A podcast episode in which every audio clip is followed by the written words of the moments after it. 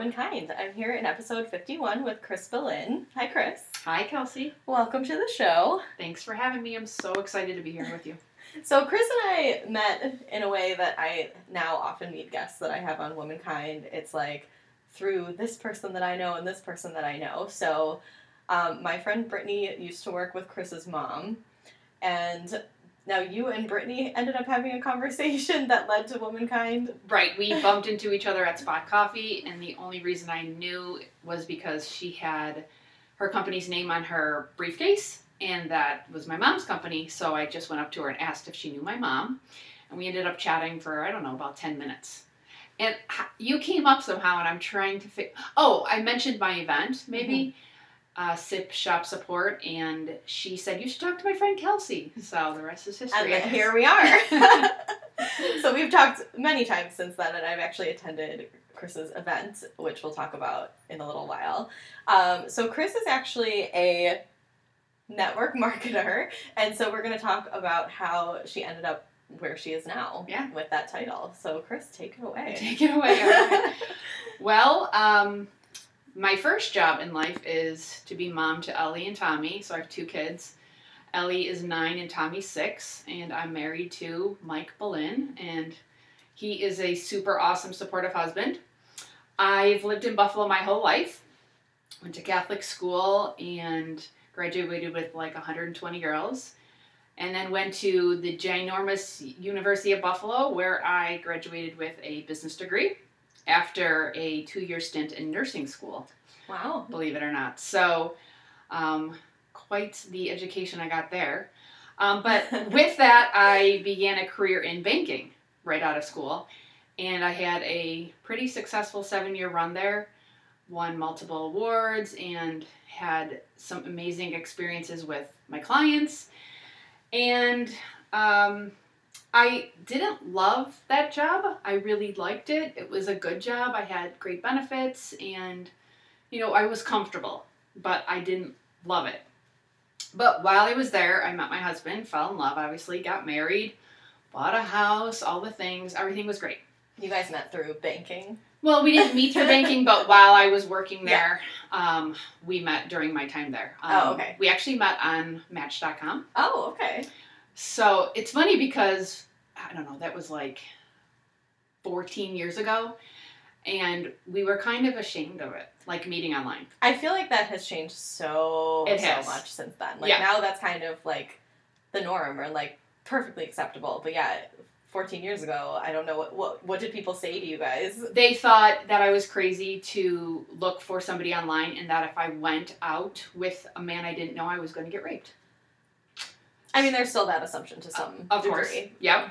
But it took it, it took away from the fact that I knew better that I could protect myself and Right. meet in a public place and like kind of scout who I was going to see first and you know all that. But anyway, it it worked out for the best. But at the time, we were telling people we met at the bank, and not that we met online because we were embarrassed. Wow, I didn't. I just stumbled onto this. I didn't mean. I know, you never know where it's gonna go.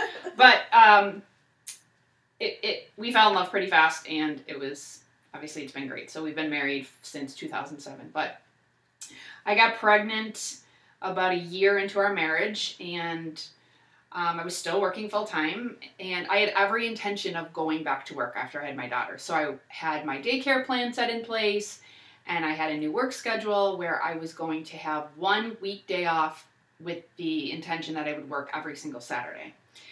And that Every made single Saturday. exactly. The banks are open on Saturday now. Oh. Bankers hours are not a thing anymore. So, you know, I I wasn't loving that idea, but I knew that it would leave me home with my daughter and get her out of daycare at least one day a week. So that's what I was planning to do.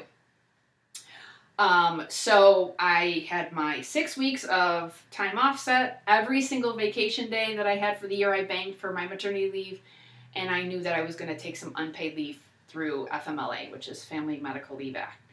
Um, so I wanted as much time off with my daughter as possible. And I had her in August, and everything was perfect for a couple of days.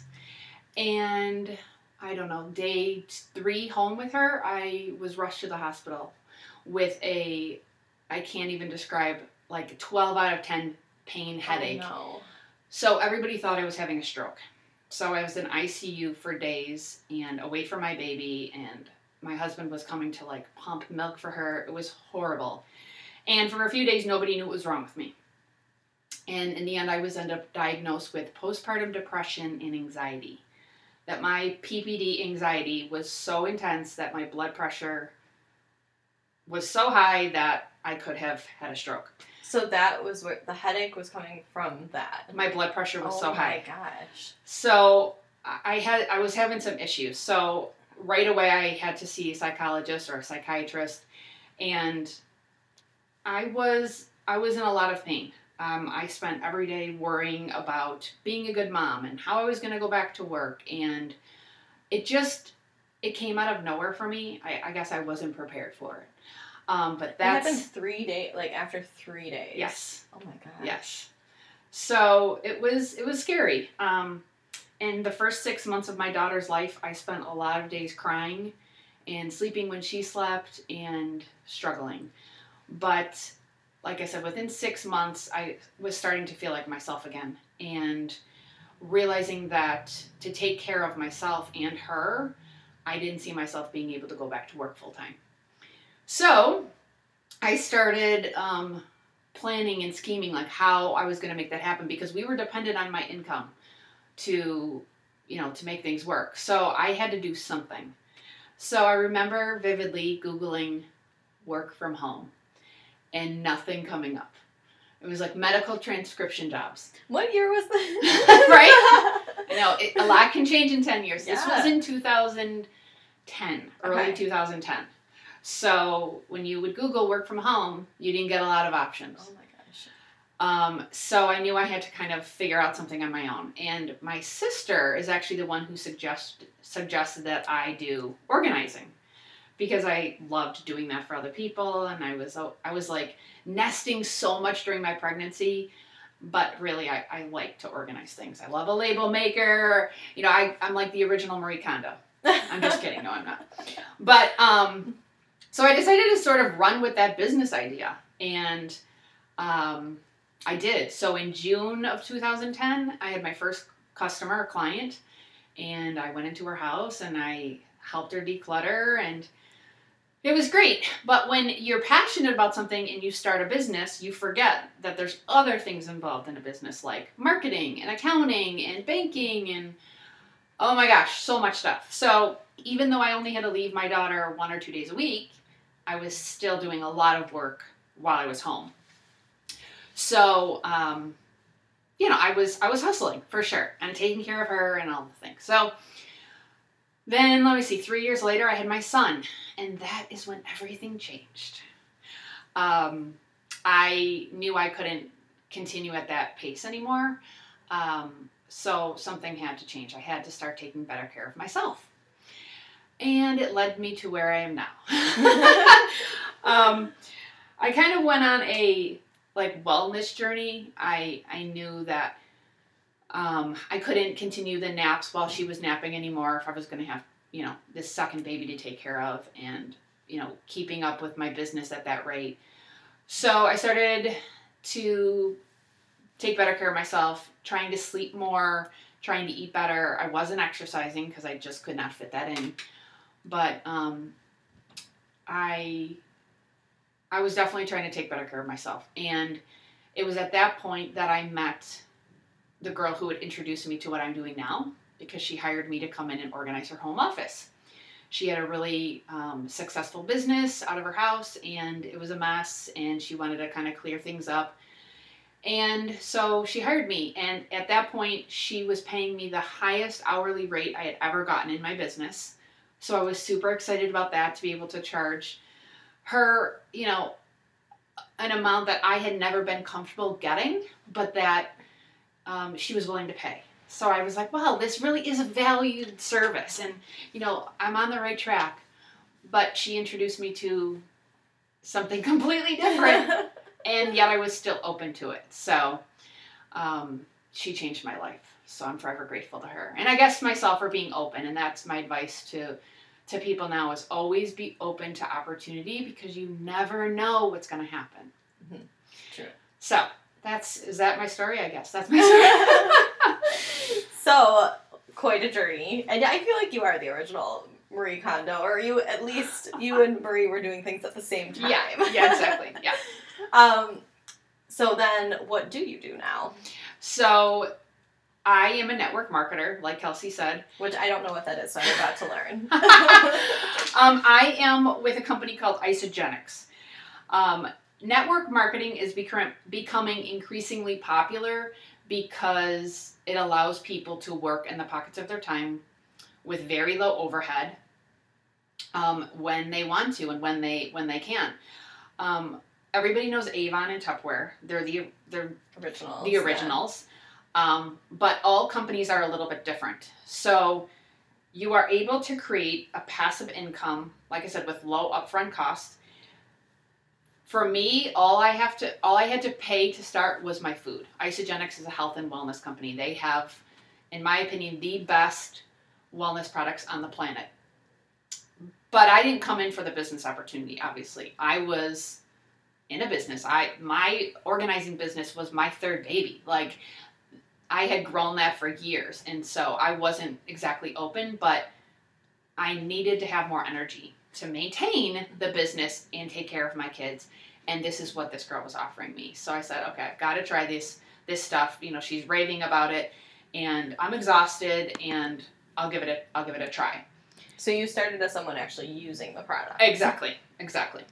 And I feel like somebody turned on the light bulbs in my body for me. Like I just felt amazing and I couldn't be quiet about that. I have a big mouth. So I just started telling people like and and people saw a difference in me too. They were like, "Wow, you look amazing. Like your energy is is different. Like what's going on? What are you doing?" And and that's really the essence of network marketing is falling in love with a product and not keeping your mouth shut about Mhm. it. You know, when we see a movie we like, we tell people. It's just natural.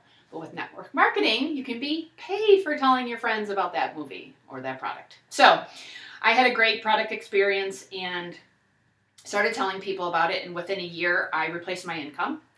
But I was still doing both. I was actively working my Isagenix business, but I was still working my organizing business at the same time. Um, and trying to figure out how to marry the two together. And I was like, Am I a life coach? Like, I'm organizing over here and I'm helping people feel better over here. But then some people were like, Well, I want to be able to share this too, and I want to make money with this too. And I just couldn't bring the two together authentically.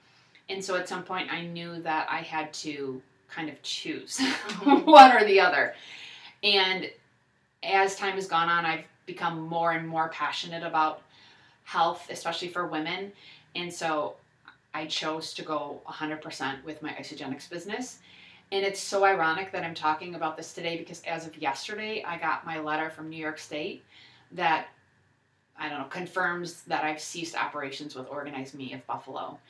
Um, that business was still open for the past year. I didn't have any clients, but I had to like formalize it. And things. Yeah. Yeah. So I got the letter in the mail yesterday, and it was just it was it was like all the feels, right? It's it's sad, but Kind it's of like bittersweet. totally Yeah. So so yeah, um, I I'm excited about it because to me it's it it is options for women. It's you can feel better um, without having to meal plan, or you can you know choose to run this as a side gig or work it to replace your income.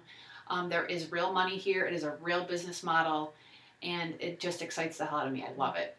So what I'm going to say to that, you've probably heard before, because my understanding of this is that that is a quote unquote pyramid scheme, which I I'm sure everybody says. I so love I, I just Yep. want to hear because I do people say that all the time All the time. about this. So what is your response I to actually, that? I, I knew you were going to bring that up because everybody does. Okay, guys, listen. Pyramid schemes are illegal. Yes. Um, and they there's it's still a thing, and it doesn't take long before a company will get shut down Mhm. because they will eventually. But um, this is a proven business model, and if you're doing it authentically, it is something that a product that you fall in love with that you're telling people about. A pyramid scheme is where there's no product move. It's signing people up to s- sign people up to sign people up to sign people up, and there's no product moving. With with companies that are doing it right, they have more product users than they have business builders. And in my company's case, 85% of people who purchase from Isagenix are loving the products, and 15% decide to run with the opportunity. So um, there's a very big difference. Excuse me. Um, Forbes magazine just said that network marketing is going to have explosive growth because millennials are going to take this opportunity and run I mean, with it. hasn't it already? I feel like Yeah. it's like I know so many businesses that I can name that are based on this business model. Exactly. And just to clarify, so then at the end of the pyramid scheme, the person at the top just like takes everything away. Is that how it ends? like they just pull out the. I just I think a lot of people think of like in the office with Michael Scott when he's like trying to explain like the new business venture that he's a part of and he's drawing it on the board and then Jim goes up and draws a pyramid around it and he's like I need to make a call. so that's not what this is. exactly. Well, and I mean, the same could be said about corporate America. I mean, Yeah, absolutely. there are people at the top, and no matter how hard you work, you'll never get to the top of certain certain companies or certain businesses. With this, I'm the boss, Mhm. um, and I can decide how much I work and how much I make, and there's no income cap for me. Um, but yeah, no, it's it's definitely it's it's changed. It's definitely changed. It's definitely a lot different than it was in the '80s, where it was Okay. like flashy cars and flashing hundred dollar bills and Right. um, you know, there's there's life changing products Mhm. here for sure. And it's a, a good solid way to make an income and work from home and kind of plan your own time. Right, and so this is this is what happened when I was loving these products. The girl who introduced this to me said, "You know, your business is amazing. Like you came in and you organized my office, and I, I've never seen anybody work this hard." And but let me ask you a question: Can you get paid if your kiddo is sick and you have to stay home? And I said no, and she said, "Then you have an inherent business problem. Like as a mom." We need to be able to be paid if we have to stay home with our kiddo. And if you're self-employed, um, like I was, I had to leave the house to make money, and so I was open to the to the option of being able to help people and make money from home, so I could still be with my kids. And so that's what I've transitioned into now, and I work when my kids are at school. And when they're home, I'm doing homework and I'm running to, you know, hockey practice and making dinner, and doing homework and reading books and then I work my business a little bit at night too when they're in bed. Mm-hmm. So it really is tailored to your schedule. Absolutely. And I Excellent. that's what I need. And it's not for everybody. I mean, some people love their 9 to 5 and that's awesome.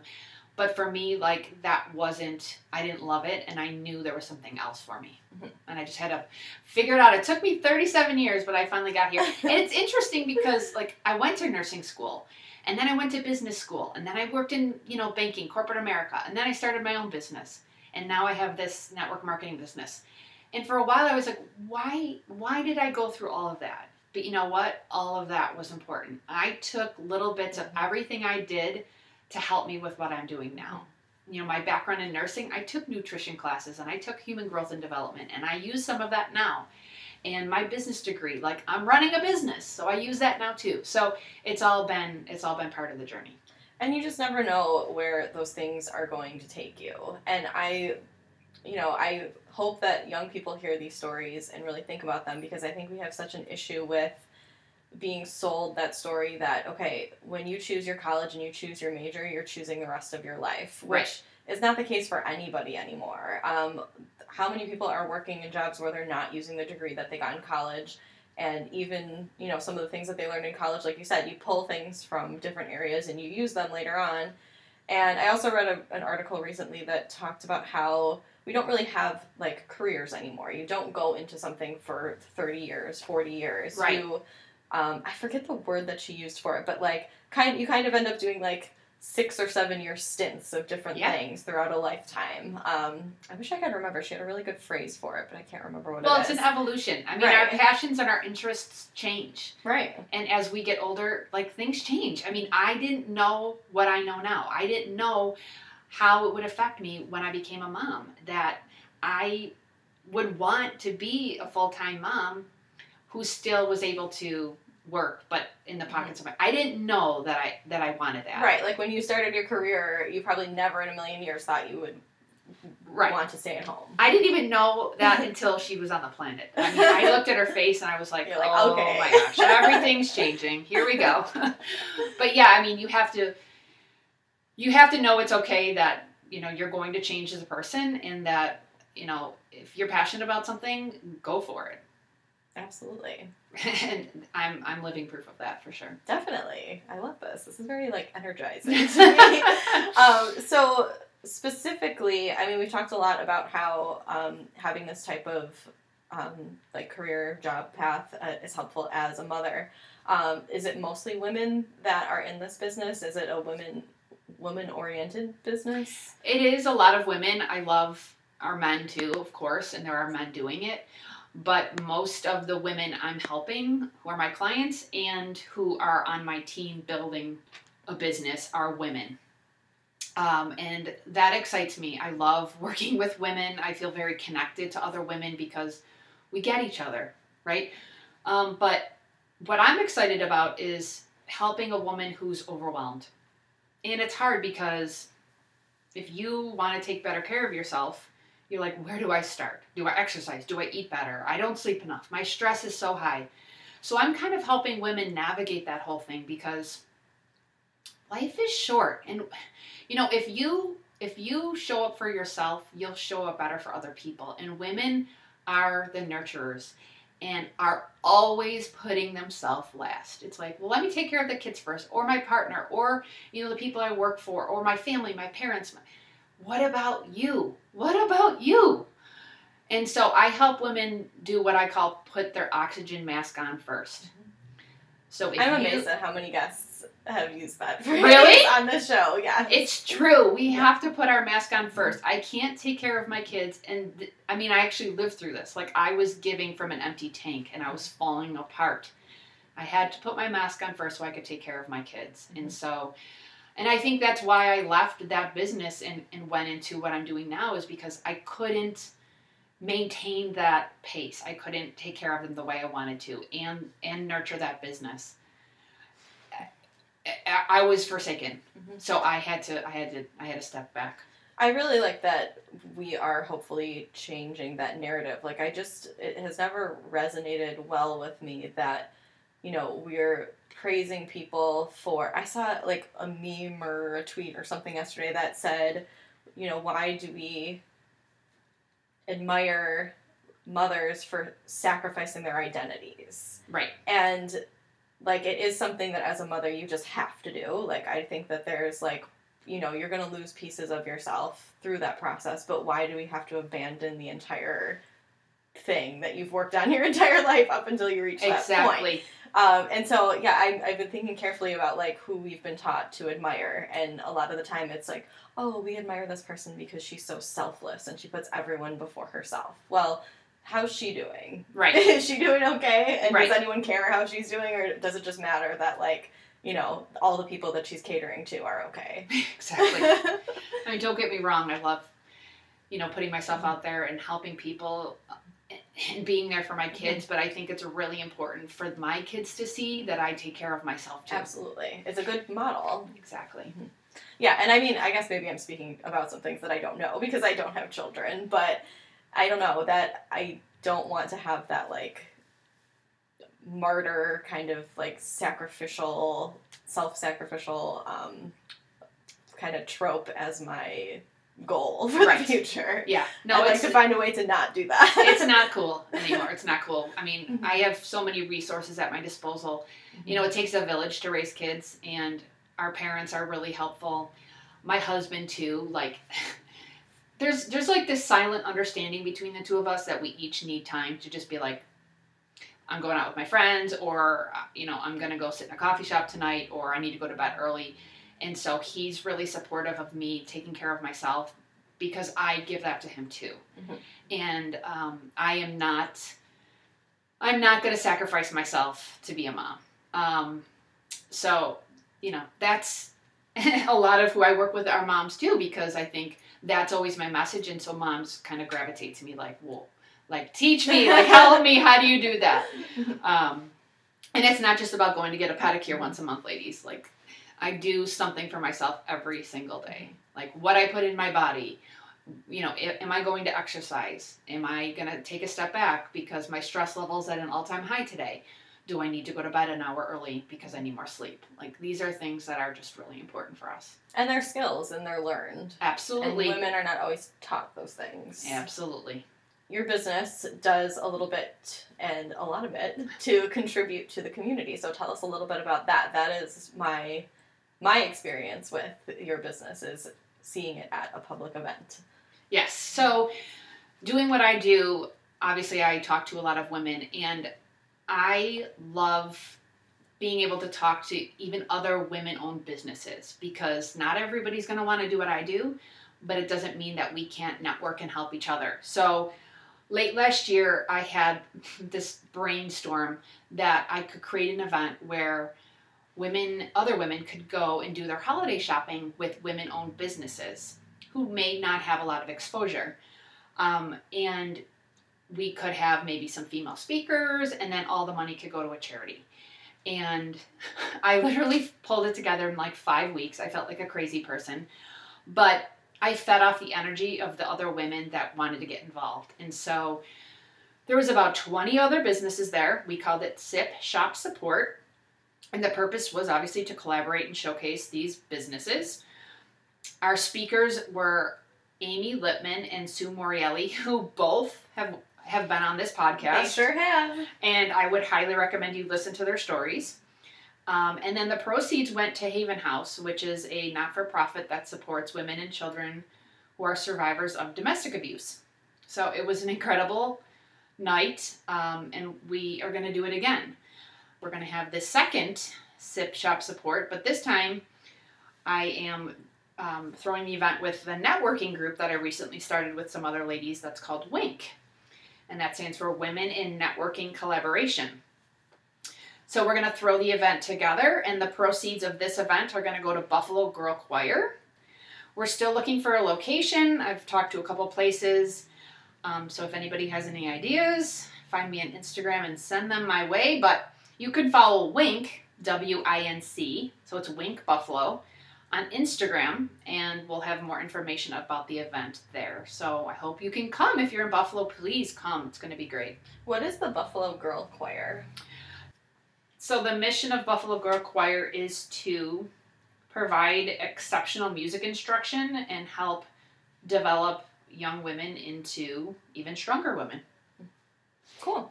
I mean, I've talked to a couple um, musicians on the show, and there is definitely like music, specifically jazz and classical, which I talked to my guests about. It's kind of a boys' club, so I always love opportunities for women to get involved in those scenes. So Yeah, very I'm cool. sort of hoping that a, com- a couple of the girls will be able to come in and like sing at the event. Mhm. That so would be cool. we'll see. Uh, I'm still in the planning stages, and obviously it's less than two months away. But apparently, I work really well under pressure. and the last time I had five weeks, and this time I have eight. So yay, even better. Well, and just to you know commend you on the event, it was incredible. It was really cool. I got to know so many businesses that I had never even heard of before. Um, I got a lot of Christmas shopping done. I got to eat some good food, and Yeah. especially um, from Park Edge Sweets. I had some of their chocolate. She'll be there. Um, oh, good.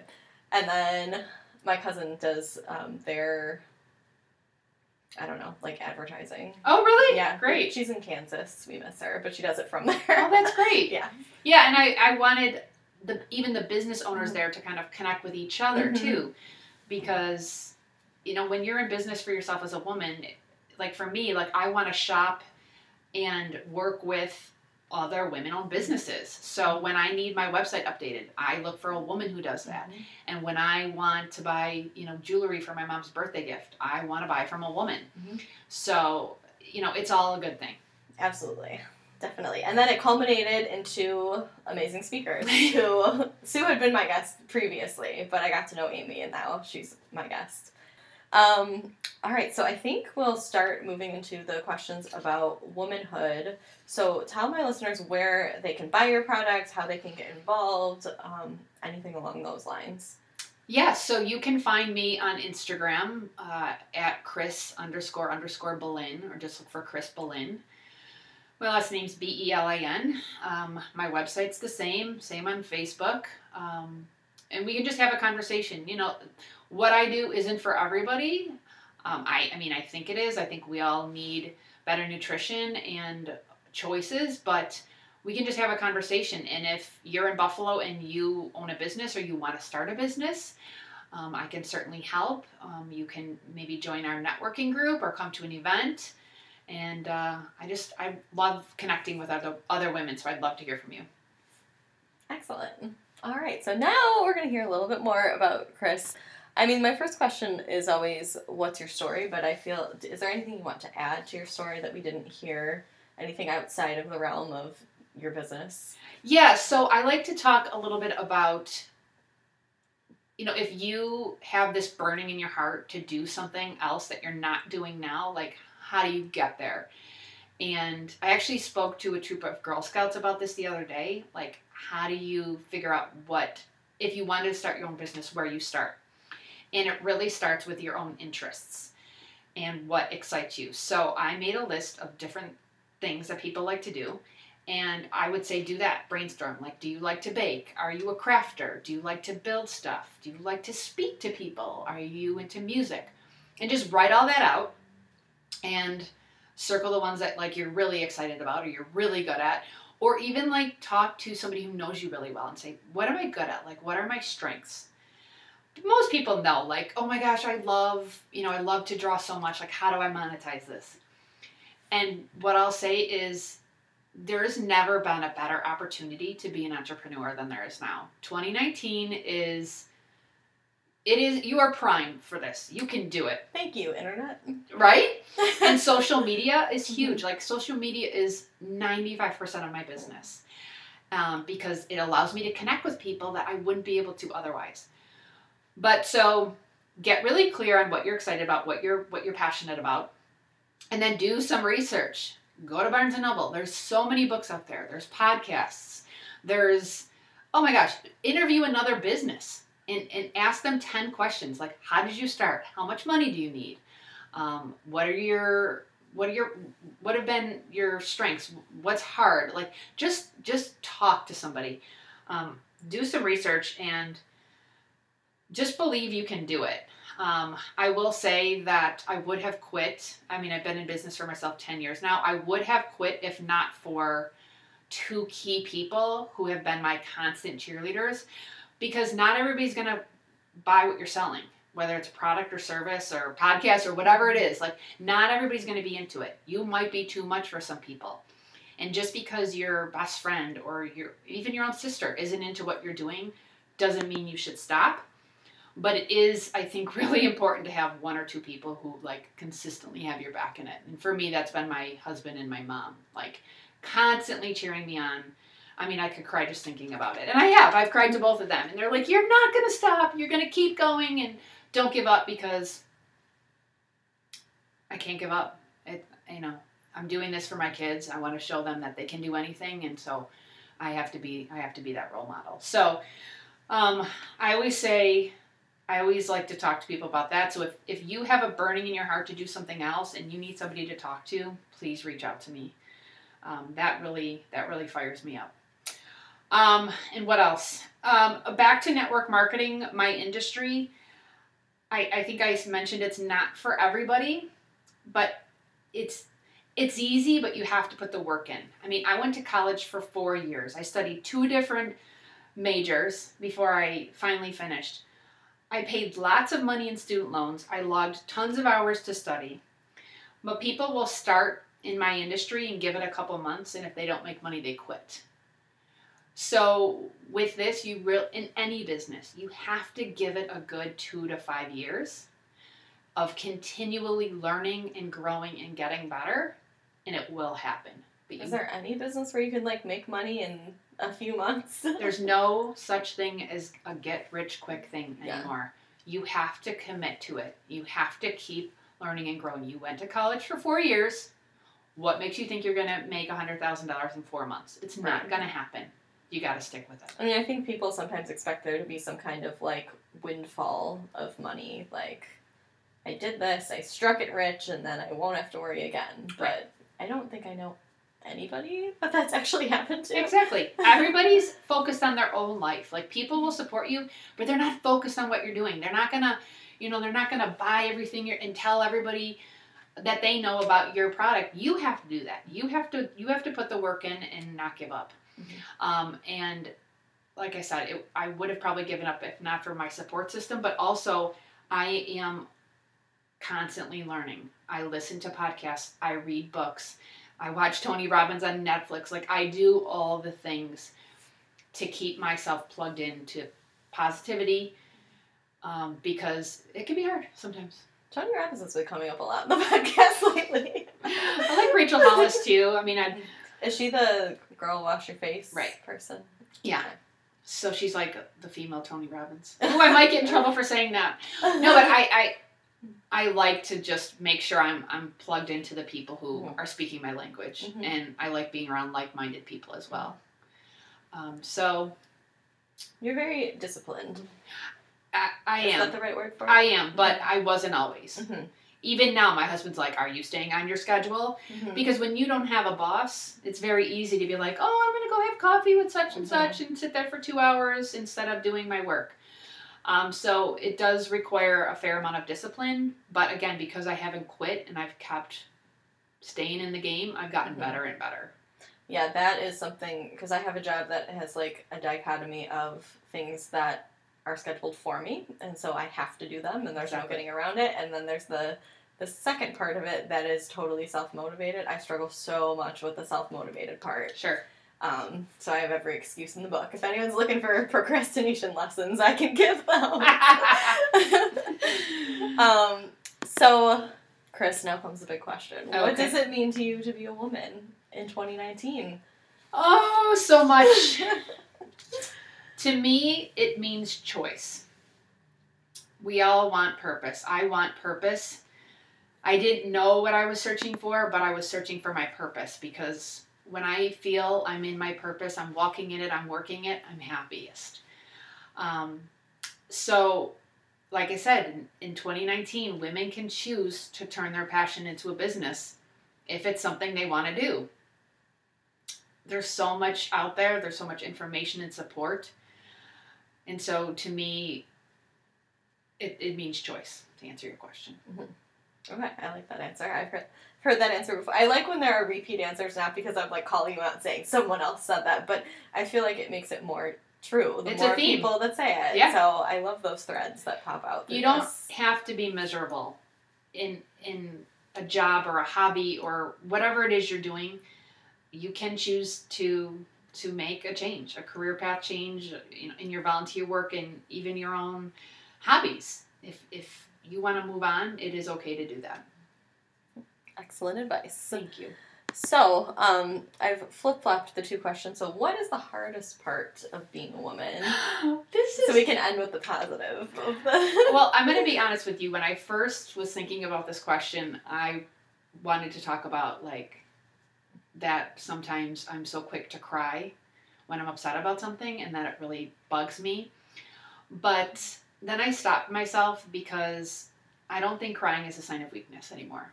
I think it's it's an overflow of an authentic emotion. And although there were ti there are times and places um, like I, I went back to the time when I interviewed at RIT to be in the physician's assistant program when I was 18 years old, and they only took 25 applicants. And they asked me who my role model was, and I started to cry. I wish I hadn't cried, but now looking back, like it made me authentic to them, and I ended up getting accepted into that program. And I, although I didn't go, I remember thinking, God, I was so weak because I cried. But it's not a sign of weakness to cry. So that's not my answer. My answer is that there are so many demands on women nowadays, you know, take care of your kids and run them around to birthday parties and run my business and have a social life and take care of my family. But the hardest part of all that is to have a freaking mind numbing headache and a heavy flow day one period. I hate having a period. That is the hardest part. is to do all the hard things I have to do and then And have then to deal with that on top of it. Well, and that's the thing is that you don't get a break. You have to just continue on with life while those things are happening. Exactly. And I do wonder if men experienced a similar event, what? what would happen? What would happen? right? And nobody, I mean, this is why I like being in all female environments because when you're in mixed company, um, if you talk openly about these things, you're like gross and people don't want to hear about it and blah blah blah. But at least we can commiserate a little bit Right. together. Well, and the other thing I'm sort of known for, and some of my best friends know this, and they think it's hysterical, is that I talk about how annoying it is that now that I've had a couple kids, anytime I laugh, sneeze, jump, mm-hmm. I pee my mm-hmm. pants. it's ridiculous. I'm not even 40 years old, and I can't, I can't like have a laugh out loud moment without worrying like, oh my gosh, oh, I'm Oh, gonna no. pee my pants. It gets ridiculous. Mm-hmm. But like only women get that. You get that with me. So um, that's the sort of stuff. But it's also really frustrating. I mean, getting back to being a little bit more serious, that women are not paid as much as men. That there's still a gender pay gap, and that if you believe the statistics, that it's not going to close for another 100 years. That why are we still doing the same work and not making the same amount of money? And that's just ridiculous. And I know that when I was working at the bank, that I was one of their top producers, and yet a man in my position was still making more money than me. And that's just infuriating. Mhm. So, even though I am self employed now, um, I know other women who are working their butts off and not making what their male counterparts are. Yeah, absolutely. And like it's one of those things where I kind of look back and I'm like, how long have women been in the workforce? Mhm. And to some degree, you know, women who have lived in poverty have been in the workforce forever. Exactly. Um, and so there's no, I mean, we're, ta- we're talking, I guess, more about like white collar type situations where this gap truly is like prominent, I guess, or not prominent, but it, that's what we're talking about, I think, when Exactly. we talk about the wage gap. And that's something that we can change, but people that are in control of the money choose not to change it. right. And that is frustrating to me. Very, very. um, so, on a lighter note, Mhm. what are your favorite parts of being a woman? Oh, I love that I have an empathetic heart and that I want to help others and that I can nurture my kids in a different way than my husband can. He's a nurturer too, but that it's different. Um, I loved being pregnant and breastfeeding my kids, and to be able to do that was just such an honor. And sometimes I miss it. I told my husband the other day, I'm like, I think I want another kid. He's like, You're crazy. He's too old. I'm too old for that too. But um, doesn't mean I can't nurture other kiddos. So you never know what the future will hold. But um, I love being connected to other women, and I love talking to another woman, especially somebody I've never met, and like getting to know her. Um, because, like I said, we we understand each other. There's just like this silent understanding, like you got it. That if you're gonna sneeze, you might pee your pants too, just like me. Um, and just yeah. So there's a lot I love about being a woman, and you don't really think about it until you're asked this question, but I wouldn't have it on any other way. That's My why mom- I ask it. Yeah, my mom told me a- a few years ago, like, if you were a boy, you would you would have been named Philip. I'm like, what would that even be like? Like, I just I love who I am. So Yeah, I can't imagine. yeah. so let's see. Chris, what changes do you want to see for women in the future? I want to see the maternity leave in this country change. I don't know how that starts. Maybe this is something I need to take on or look into. I don't know. But I remember being really frustrated when I was planning my maternity leave and hearing stories of some of my friends who got more time than I was going to get. So I was only going to get six weeks. And that if I wanted more, I would have to use all of my vacation, like I mentioned, and then go unpaid with FMLA. So we have no maternity leave system in the United States. Any maternity leave that women get is is all based on their company, and that's wrong. In other countries, especially in Europe, it's it's part of the law that women get paid maternity leave. So Europe is at the top of that game, and the number one country is Bulgaria. And those women get 46 weeks of full pay. That's almost one year. This time with your baby is crucial, and even for yourself. Like I mentioned, like I had a hard time adjusting. Like it was, hard. I did not know what was coming for me, and like for me, I was dealing with postpartum depression. Like I needed time and I didn't have I didn't need to worry like I need to be back to work in like 4 weeks. Women need more time with their kids. They need more time to like adjust and it's it's we, it's not enough.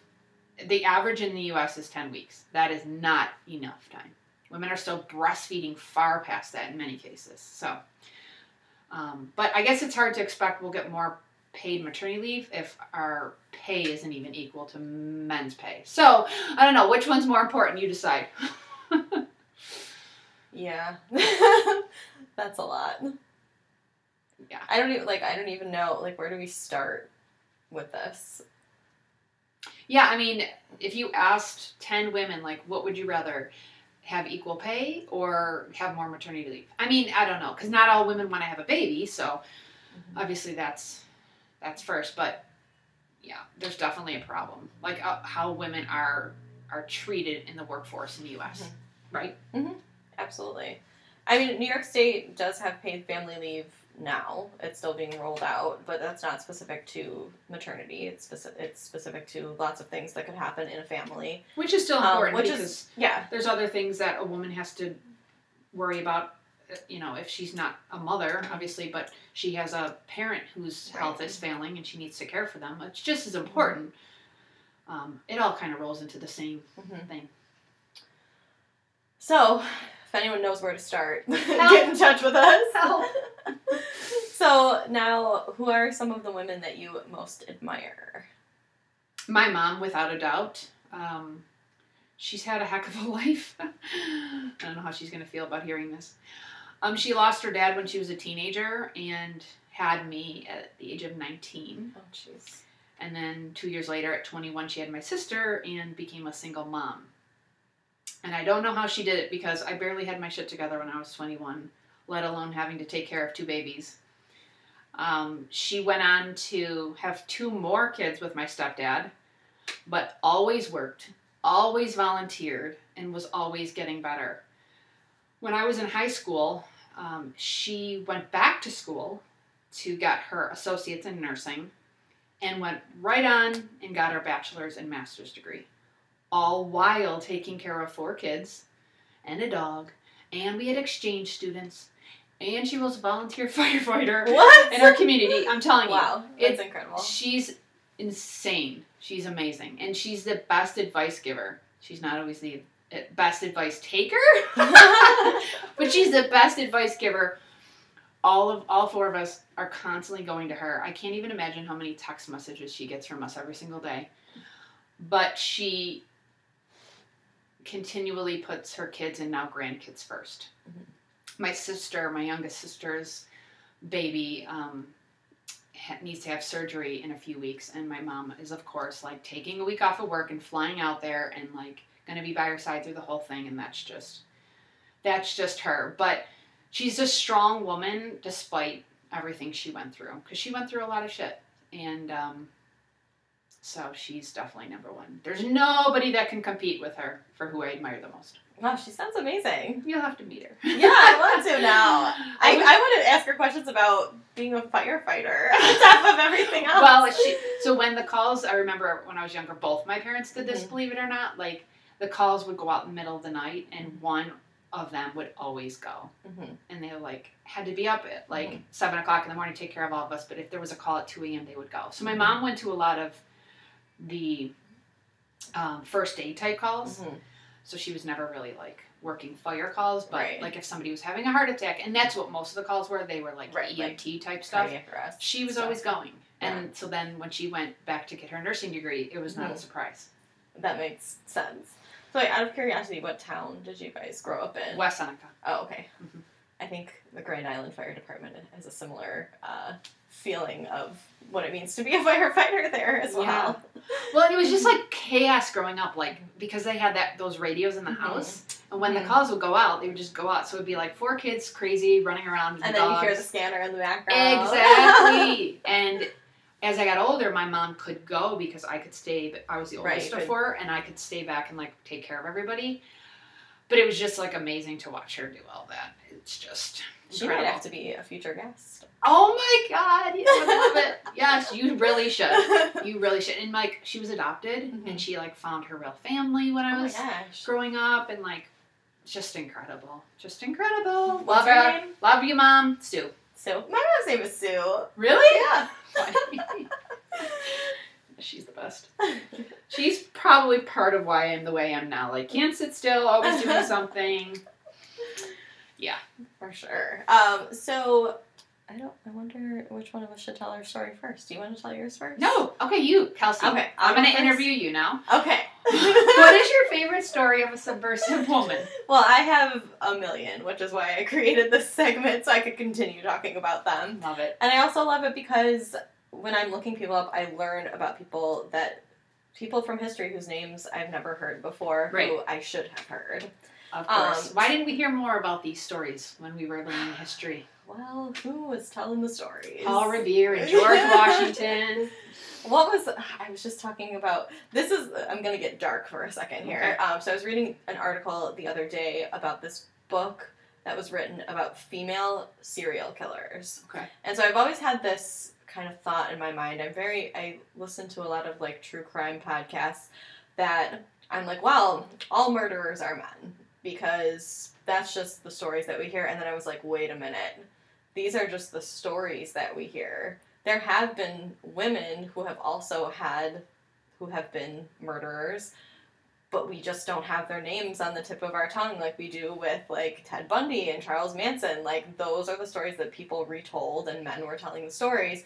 And so women that have committed these crimes we just don't talk about and remember their names, but they are out there. Mm. So I mean, this is like a dark topic for there to be equality on, but I mean, it's still, it was just something that I thought of that I was like, wow, I wonder if the statistics do look different. We just haven't heard Hmm.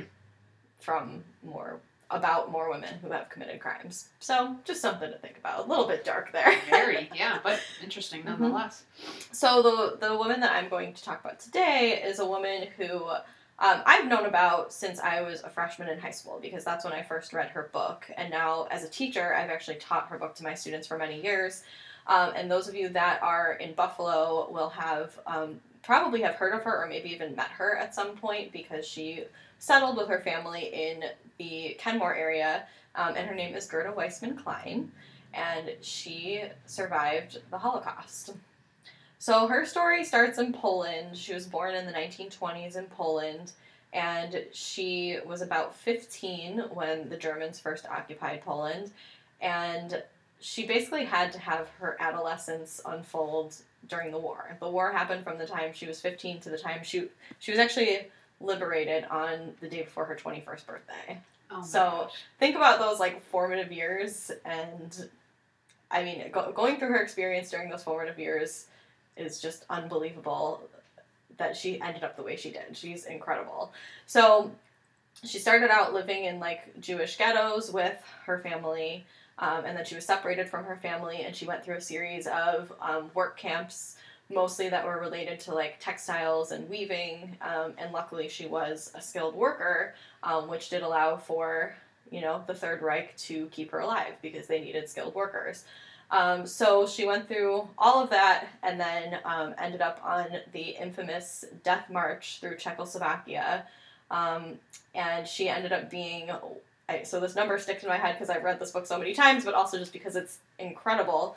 2,000 women started out on this march, and she was one of 120 that survived. And a key component of her survival was her father, before she left for like a transport that she was going on, told her to put on her ski boots, even though it was June. She still had those ski boots on the march, and because of her father's like intuition, knowing something was coming, she survived because of it. So it's really an incredible story. And then the other aspect of it that, you know, people go, ah, because of is she married the American soldier that was the first soldier she met that liberated her. Oh my god. so they they met and then connected and then even though she was like 68 pounds and had gray hair when they first met because she was so emaciated um, they fell in love and got married in paris and moved to buffalo and settled in kenmore and so that part of the story is all incredible but once she was settled in buffalo she had three children and she wrote her story in a Mhm. book called All But My Life, and then she and her husband Kurt told their story through a documentary on um, HBO called One Survivor Remembers from the 90s. Um, and it won an Emmy, it won an Oscar. Like, it's a, it's a really incredible story. Um, so, if reading is not your thing, I recommend watching the documentary. Um, and just, she has this storyteller personality. Like, she can just tell a really good story. And so, hearing her actually tell her own story and talk about what she went through um, and seeing her now like now she's about 95 but um, through like the 90s and she was on oprah she talked to president clinton she was an advocate for anyone who was downtrodden um, one recent i mean i guess she didn't do this recently i just saw the play recently she wrote a book called the blue rose um, to advocate for children who have disabilities um, she just really has made a lifetime out of being an activist and wanting to, especially uplift Jewish people, but uplift anyone who has been a victim. Um, and so that, I think she's an incredible subversive lady. Um, and so I'm lucky to have read her story. So that's Gerda Weissmann Klein.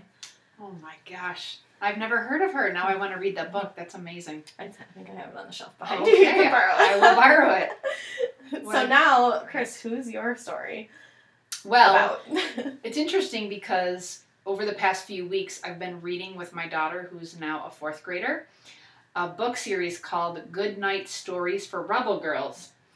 And they're incredible. Like, it's funny that you say, like, we haven't heard about a lot of these subversive women in history, and these books are talking about Mhm. these women, these particular women. So there's two of them.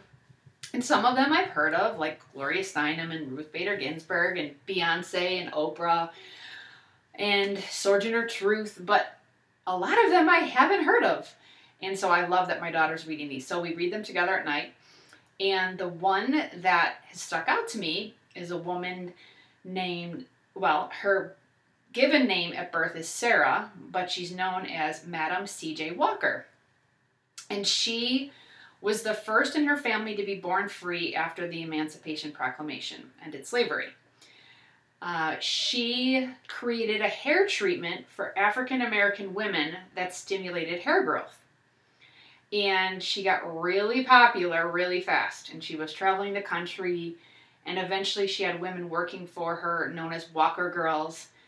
Um, her husband actually helped her, I guess he was in advertising, and he helped her rebrand from like Sarah Walker to Madam Walker because it made her sound like she knew what she was doing and that she was an expert. And that's, I think that's a great lesson too, is that whatever you're doing, treat yourself like an expert and other people will.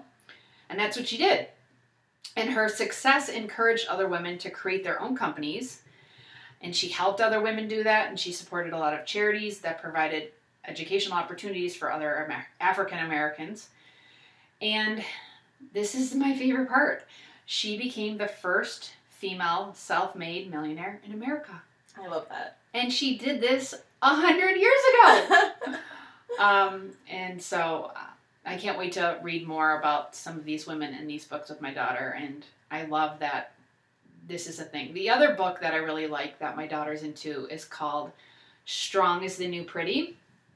And it's all these young girls, none of which we know. They're just everyday girls living their life who have done amazing things in their few years on the planet. And it's changing the narrative for girls that you need to be pretty to be interesting or cool or fouled or whatever and that you can be strong and being strong is better um, and stories of how how they were strong in their life so um, Look at that. We got two book recommendations to Well, here. three. Three. Oh, yes, there are two The, of the Good Night Stories for Rebel Girls is a two book series, and then Strong as a New Pretty is one book.